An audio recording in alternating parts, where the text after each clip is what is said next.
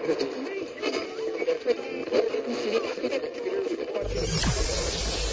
ready for unique, rare, and little known treasures from the golden age of radio. You're listening to the amazing world of radio with Adam Graham. Welcome to the amazing world of radio as we continue our look at uh, Alexander Hamilton through the eyes of old time radio. If you have a comment, send it to me, box13 at greatdetectives.net. And you can listen to my main program over at the Great Detectives of Old Time Radio, greatdetectives.net. And the program's brought to you by our Patreon sponsors, patreon.greatdetectives.net. Well, we return to Cavalcade of America once again, and this time for the last time. And we focus on the event uh, for which Alexander Hamilton has been best known uh, for the last 200 years, and that is how he died. And this is the uh, only surviving complete uh, program discussing that. Um, the original air date is July the 6th of 1942, and this one is The Gentleman from the Islands.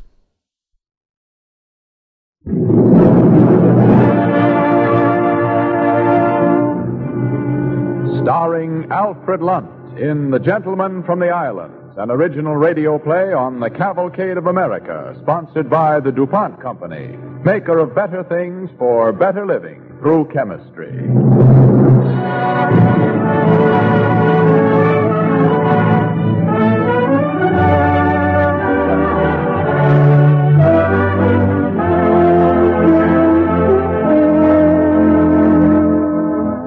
Tonight, the Cavalcade Playhouse is especially proud to welcome for his first sponsored appearance on the air the celebrated American actor Alfred Lunt. The play he has chosen for this event tells the story of a gallant and courageous gentleman from the islands of the West Indies, whose destiny it was to secure the unity of a great republic. The gentleman's name was Alexander Hamilton. Our play, written by Robert Tallman, encompasses 24 fateful days days that were to bring death to Alexander Hamilton and to his country a legacy beyond price. The DuPont Company presents Alfred Lunt as Alexander Hamilton in The Gentleman from the Islands on the Cavalcade of America.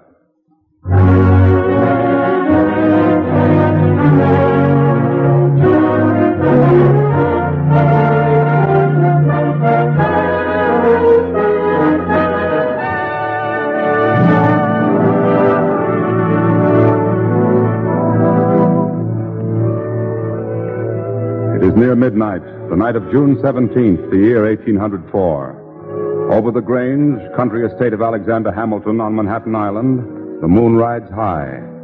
Up the lane to the mansion house, silhouetted sharply against the moonlit shrubs, rides a man on horseback. He draws up before the portico, dismounts, and tethers his horse. In a few quick strides, he is standing before the lighted French windows of the master's study. He looks about him, then raises his crop and raps on the pane. The man inside rises from the desk to answer the door. Who is it? I have the honor to call upon you, General Hamilton, on behalf of a friend. May I come in?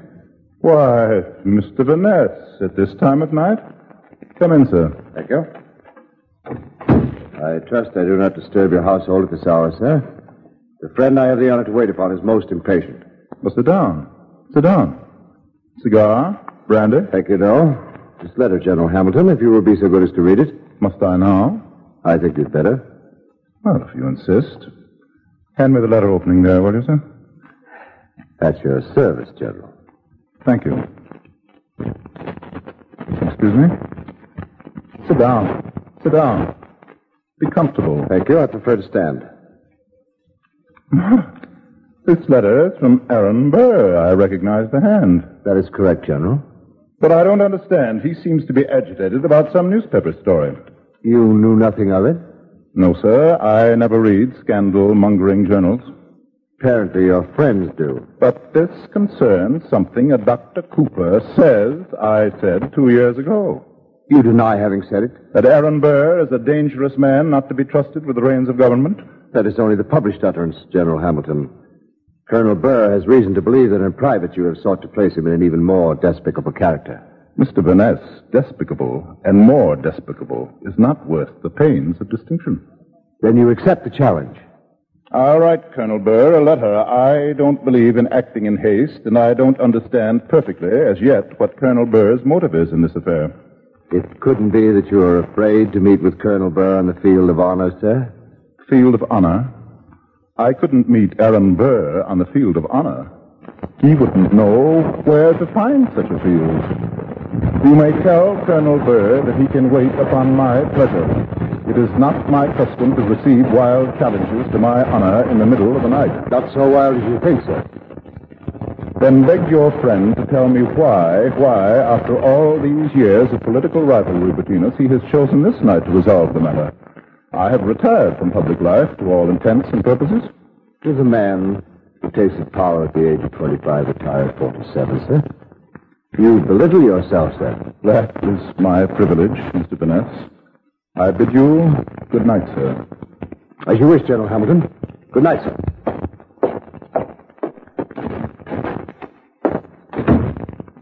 Alexander? That's it? James? We didn't mean to disturb you, Father. Mother was worried and called me. Alexander, I, I was certain I heard a horse in the drive. James thought he heard it too. That's absurd. You've been dreaming, both of you. Who was it, Father? Now, what have I done to deserve this, my wife and my eldest son, doubting my word? Oh, now, don't blame James, my dear. I made him come with me. I had such a strange feeling, foreboding almost. But here you are, still at your desk. Forgive me. To tell the truth, I'm glad you came downstairs. I must go into the city tonight, Tonight? Well, when did you decide about that? just now.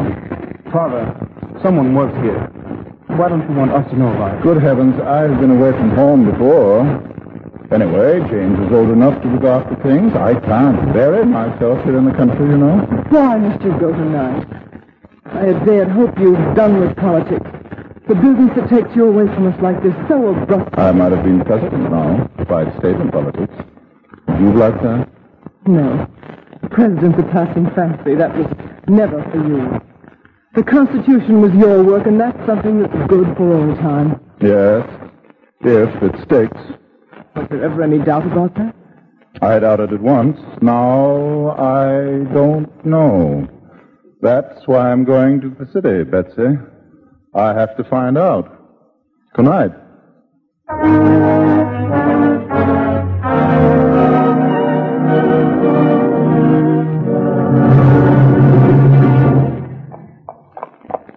Oh, oh there, oh. Oh, wait here, old girl. I shan't be long.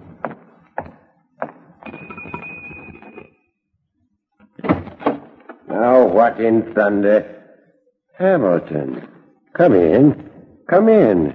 I- I'll make a light. I know the hour's late, Judge Pendleton, but think nothing of it. I just dozed off in my chair, as you see. You saved me a bad case of stiff joints. Yeah, that's better. Now, what brings you out at this hour? I just had a visit from Mr. Van Ness, the so-called affair of honor. On whose behalf? Colonel Aaron Burr. I trust you didn't do him the honor of noticing his challenge. Not yet. You intend to do so? I might. You mustn't consider it. Burr is a deadly shot. This wouldn't be his first duel, you know. But it would be my first duel. First performances have a way of sticking in the public mind. Precious little comfort that would be if it were your last as well. I'm not so sure of that, Judge Pendleton. Why this concern over Burr, whom you've always held beneath contempt? Because I have reason to believe there is more to his challenge than meets the eye. Don't forget, Judge Pendleton, I'm not a bad shot myself. Burr doesn't gamble for little stakes. If it were only his personal honor at stake, he would have challenged me long ago, for I have never made any secret of my contempt for the man and all he stands for. Oh, don't forget, Hamilton. You have time and again frustrated Burr's highest ambitions. When he wanted to be president, you chose Jefferson instead. And only last month, you killed his chances of becoming governor of New York. He'd set his heart on that governor's chair. Ah, but why did that governor's chair mean so much to him? That's what I must make sure of, Pendleton. If the answer is what I think it is. Supposing you fought this duel, Hamilton. Supposing you killed Aaron Burr. You'd only make him a martyr. Ah. But if Burr killed me, what then? It's unthinkable. This whole thing is unthinkable, Hamilton. It must not happen, this duel. Judge Pendleton, of what must happen and what must not happen, neither you nor I can be the arbiters. Tomorrow I shall see Burr's political crony Swarthout. What good will that do? Good, if he tells me the story I think he will, well, there is always a final decision which no man makes for himself.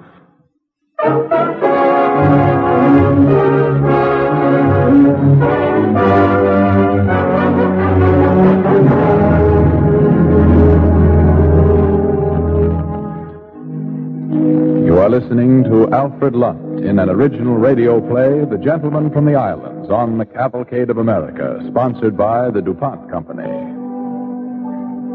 As our play continues, Alexander Hamilton, played by Alfred Lunt, is in the headquarters of the Society of St. Tammany, talking with one of New York's first political bosses, a gentleman by the name of Swarthout. Let us be realistic, Mr. Swarthout. You know perfectly well that without my support, your party cannot elect Colonel Burr or anyone else to the governorship now or ever.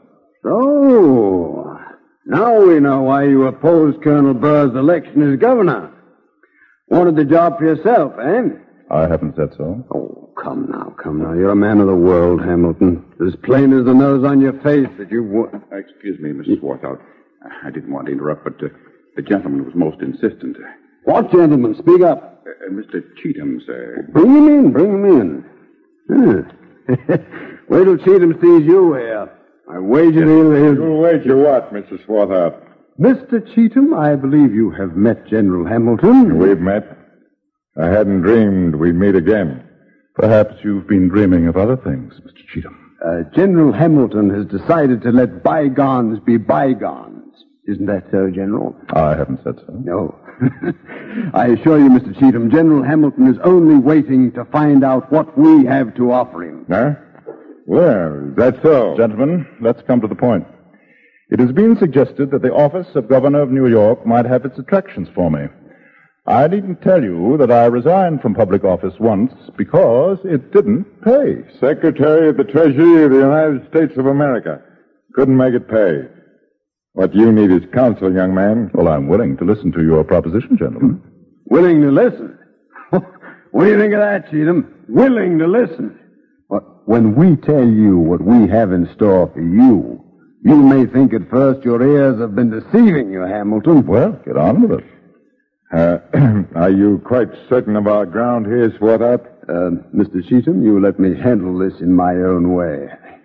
Hamilton, here's the story. Our friends in New England have taken Colonel Burr into their confidence.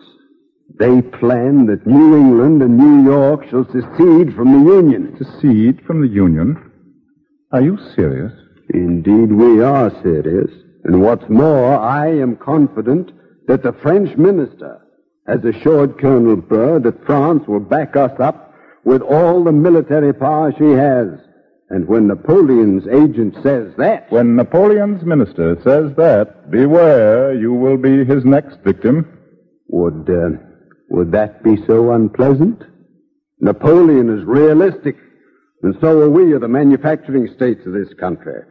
Jefferson is bound and determined to ruin our foreign trade, all for the sake of a vague, romantic notion he calls democracy. We can't compete with a disciplined, organized nation like Napoleon's France under such a system. And so you propose that we should play his game, hmm? Just so. You begin to see the possibilities, my boy? I do. Ah? And I have just this to say.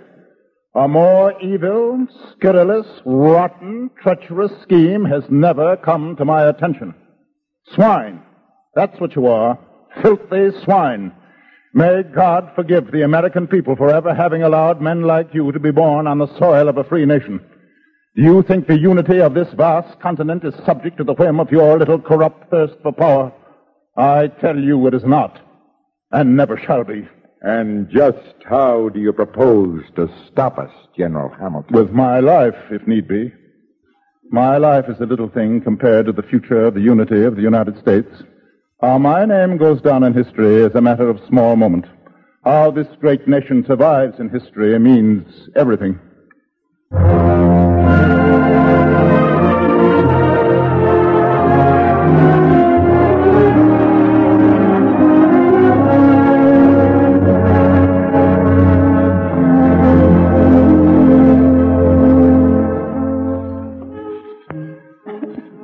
Excellent, excellent repast, my dear Mistress Hamilton. And music with the feast. I have never dined so royally. I held out against the musicians as long as I could. Such an extravagance. But Alexander would have it. James, when you're the head of the house, I adjure you, do not follow your father's example. You see the thanks one gets for a generous gesture, from the women at least, and the women, it's they we strive to please after all. Don't be deceived, Father. Mother loves it. She told me so before dinner. Now you're too old to be carrying tales, James. But it's true, Alexander. It's wonderful to see you so full of the enjoyment of life. Oh, one would think I had done nothing but add columns of figures for lo these 20 years. And today is an exception. It's the 4th of July, you know, but no brandy. You'll be drinking toast till morning, I suppose, at the celebration in town. I certainly hope so. Well, I wouldn't have you miss it for the world. Aaron Burr will be there for certain, and I want everybody to see how much handsomer you look in your dress uniform. Aaron Burr will be there. Of course, isn't he always? Why? What's the matter? Nothing. Just, I'll have to polish up my speech. Well, Pendleton, let's be getting on. Good night, Father. Good night, Judge Pendleton. Good night, my dear. Hurry home and drink a toast to General Washington for us. Two toasts. A dozen. Well, my boy, so you've decided. Yes. You will be my second in this affair, sir. You know I can refuse you nothing. You remembered to bring my papers. Thank you. You saw Swarthout? I saw two swine. And I smelt the filth of the pig pen the third sent his challenge from. Have you considered you leave a wife, children? There are things that mean even more to me, Judge Pendleton. I see. And another thing, you must pledge our adversaries to keep this matter secret. No one must have an inkling of it. I want my last days with my family to be happy. Hamilton, please. No, no. My mind's made up. You shall see. They will be the happiest days of my life. Here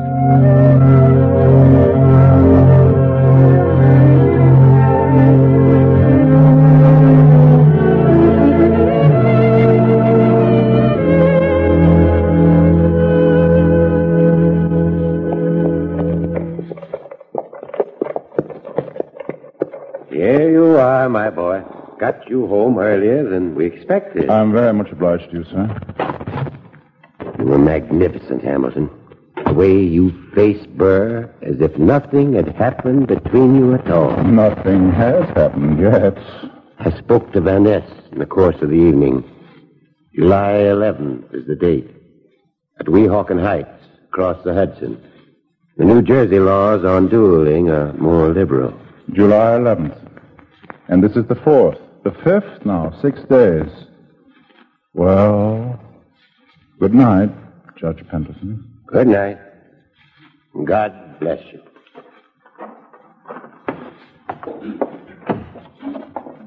Why, Betsy, still up? I, I found these papers here. I've been reading them. Well, it's a woman's privilege, my dear. Such a lot of papers. It seems as you you must have been writing letters or making speeches 24 hours a day for the past 15 years. How did we ever find time to be in love with each other? That was easy. Thank you, sir. I'm learning all your secrets. Oh, here's one. Remember this? The letter I wrote to old Cheetham after that scurrilous story you printed about our marriage? I'll wager his ear is still burning. Gall of the man. Intimating that I married you for your money? Well, didn't you? Of course. But that's our business. Well, then, I'm glad I had some money. Do you really mean that, Betsy? What do you think? Oh, forgive me, my dear. These old memories we've dug up, how rich they are, and how many things we've learned, especially me. Oh, here's the letter from General Washington after you quarreled, remember? Oh, yes, I remember. He said I kept him waiting. I stopped to talk to Lafayette on the stairs. It couldn't have been more than two minutes, but General Washington insisted it was ten. Naturally, I had to stand on my honor. You had too much honor in those days. I like you better now. Perhaps I haven't changed as much as you think, Betsy. Why do you say that in that strange tone of voice? Alexander, what is it with you these past weeks? Have I seemed not like myself? Too much like yourself. Your old self, I mean. This elation. I remember you like this before when you were going to Philadelphia to stand up against your elders for a constitution you wanted. I survived it, didn't I? Yes, and I prayed for your safety every night. Oh, you were so outspoken. There were so many hot-headed men there, the kind that fight a duel at the drop of a hat. Uh, what is it, Alexander? Did I say something to offend you? No. No, of course not. Just remembering old times. Too much of it for one day. Sometimes I feel I've known you so little for all our years together. Yet I'm glad. You've never seemed so human, so alive. I've never loved you as I have these past weeks. They've been the happiest weeks of my life. Say that again, Betsy. The happiest weeks of my life. You do mean it, don't you? Oh, thank you. And now I'll say good night again, my dear. I have a little writing to do before I come to bed. Good night, my love. Father, may I come in for a moment? Why, James, are you up too? Yes, I waited up. I wanted to talk to you without Mother here.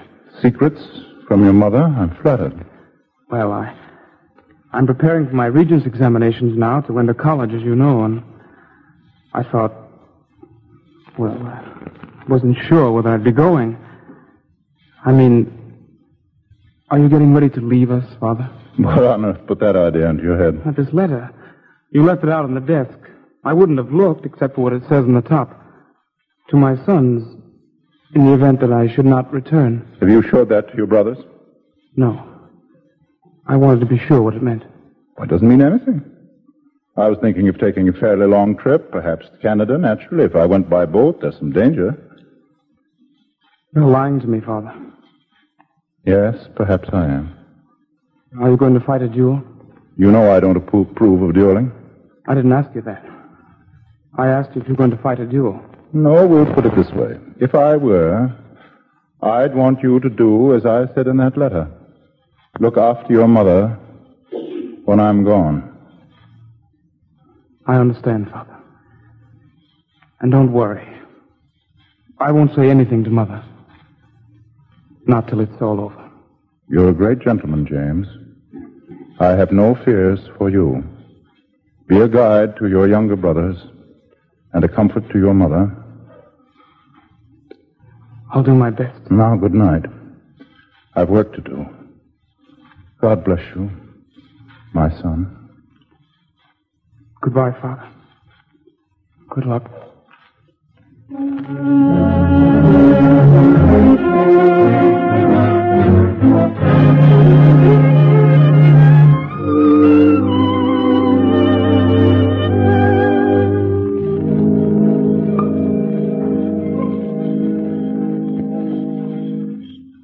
Paces, gentlemen. Ten paces. Ten paces. One, two, three, four, five, six, seven, eight, nine, ten.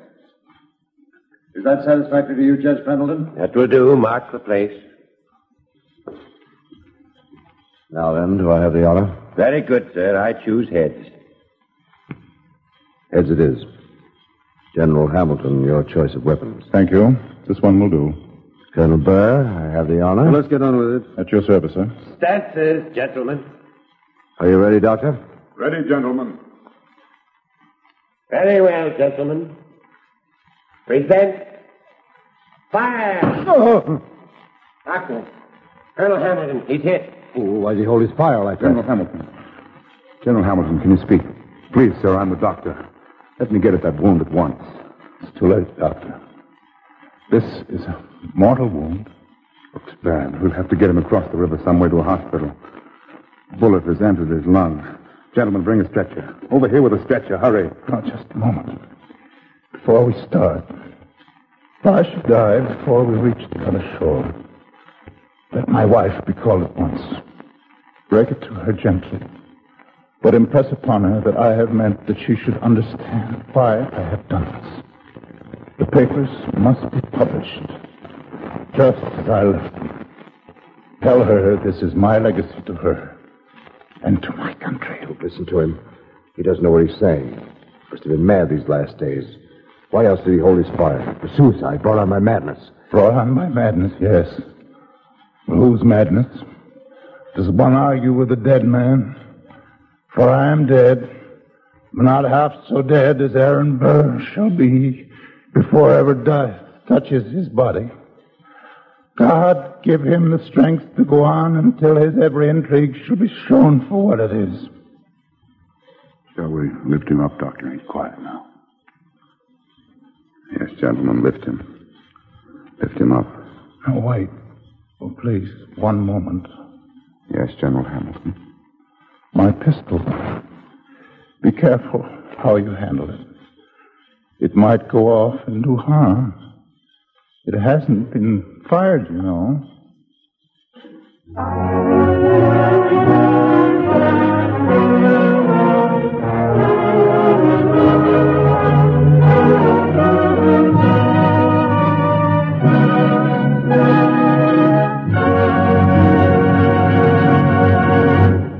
And now, the star of tonight's cavalcade, Alfred Lunt.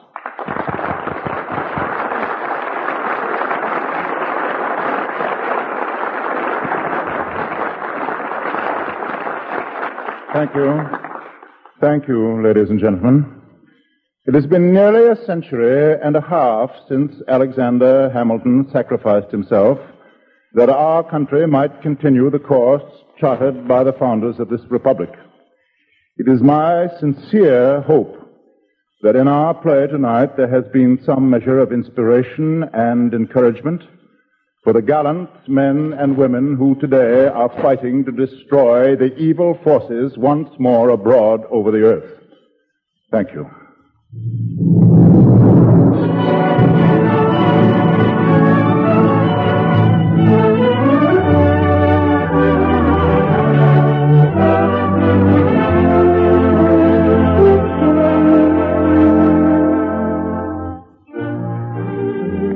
Next week on the Cavalcade of America, the distinguished character actor Dean Jagger in a new and thrilling radio play called Man of Iron, a story of John Ericsson's invention of the monitor.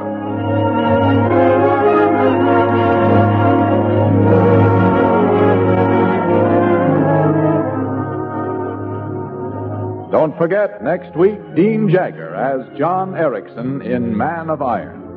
The orchestra and musical score tonight were under the direction of Don Voorhees. This is Clayton Collyer sending best wishes from DuPont.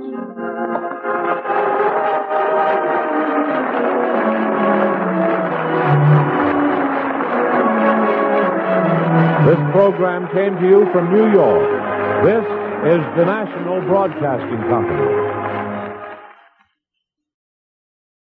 Welcome back. Well, the account in this story really floored me because it was so uh, different and had some things in there that I had not um, heard of. And so I'll go through what I was able to find in my research. The huge claim is in regards to Aaron Burr and an effort for New England secession. And here I think the uh, audio drama here from Cavalcade of America does a bit more accurate job still not completely accurate in explaining the causes of uh, what led Burr to the agitation of uh, uh, basically picking this duel because there was no uh, duel after uh, 1800 in the election. However, for not taking an active role in trying to make sure that Jefferson prevailed in the House of Representatives, uh, Burr was really distrusted by Jefferson, who under the new system, you know, would not be put on the ticket. So Burr was looking for another way to further his career.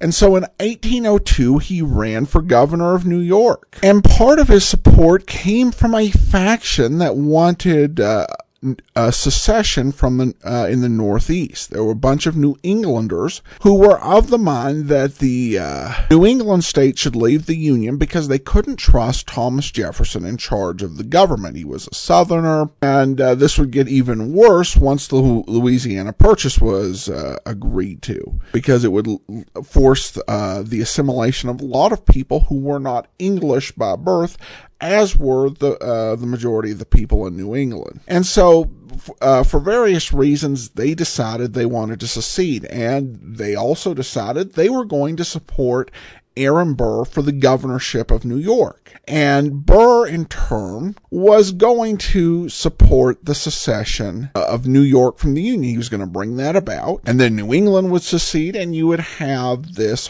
full secession. The only thing is, a funny thing happened on the way to the secession and Aaron Burr lost the election.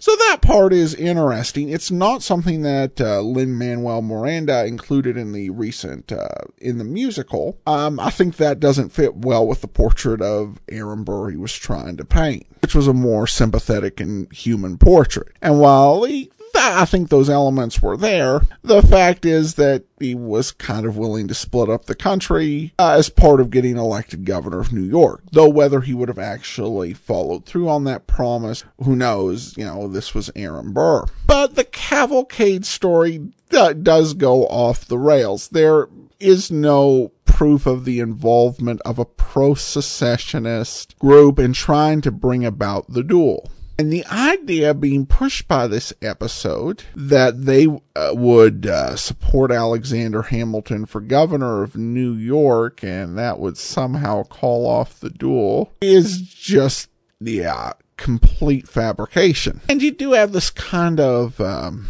hagiography of St. Alexander in this story, the way that you hear it, where in fact he carefully strategized that this would, that his death at the hands of Aaron Burr would destroy the New England secessionists. And so he set out to go in the duel to have Aaron Burr kill him in order to save the Union.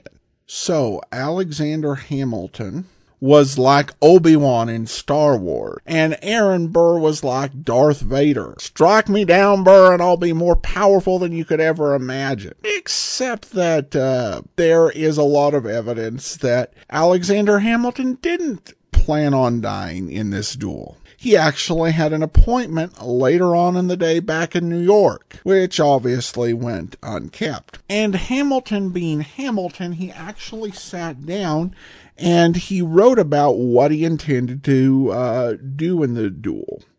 He says, I have resolved if our review interview is conducted in the usual manner, and if pleases God to give me the opportunity to reserve and throw away my first fire, and I've thought even of reserving my second fire, and thus giving a double opportunity to Colonel Burr to pause and reflect. Hamilton's intent, stated in his letters, was to fire shot in the air and hope that Burr behaves like a gentleman and reconsiders what he's wanting to do. They also give him some lines that really don't fit who Alexander Hamilton was. Here's a hint. If you had a multi year affair and then published a pamphlet about it, thus bringing embarrassment to your wife and family. You don't ask your wife if you've ever done anything to cause her not to trust you, as they uh, put those words in Hamilton's mouth. Now, uh, this had been several years, so there could have been some time for healing, forgiveness, and certainly Hamilton wasn't the same man that he'd been when he was younger,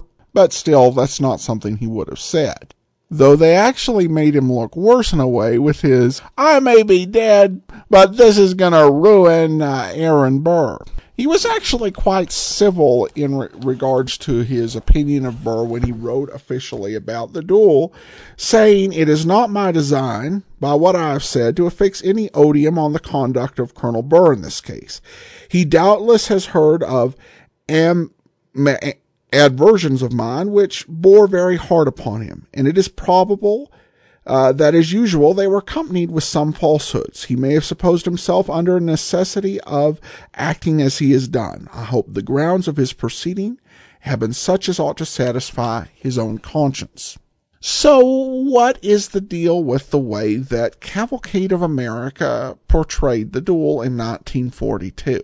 The key thing is to remember the time. This aired about eight months after Pearl Harbor and the United States was getting into the thick of World War II. There was a lot of uncertainty about what was going to happen. Would we uh, survive? Would uh, we be uh, bombed by the Japanese on the West Coast? Off the East Coast, uh, American uh, sailors were constantly menaced by German U boats, our Navy not really even being up to uh, speed. And Cavalcade of America kind of changed with the time. When it began in 1935, the program was known for its historical accuracy. And I think when you get into the post war Cavalcade of Americas, there's, there is probably more of that vigor. But I think in a couple of these war years, there was a feeling that it was important to air patriotic plays that would encourage and teach lessons to citizens, even if you had to kind of bend the history to get the lesson in. In some cases I've heard it's really just kind of minor. Here it's much more major. And of course the uh, show kind of speaks to the fact that many people, in order to stop the Germans and the uh, uh, Empire of Japan, were going to leave behind wives and children never to return. And so to those men who faced that prospect, they could hear that Alexander Hamilton decided to leave behind his wife and family in order to die to save the Union in a duel with Aaron Burr even though that's not what happened.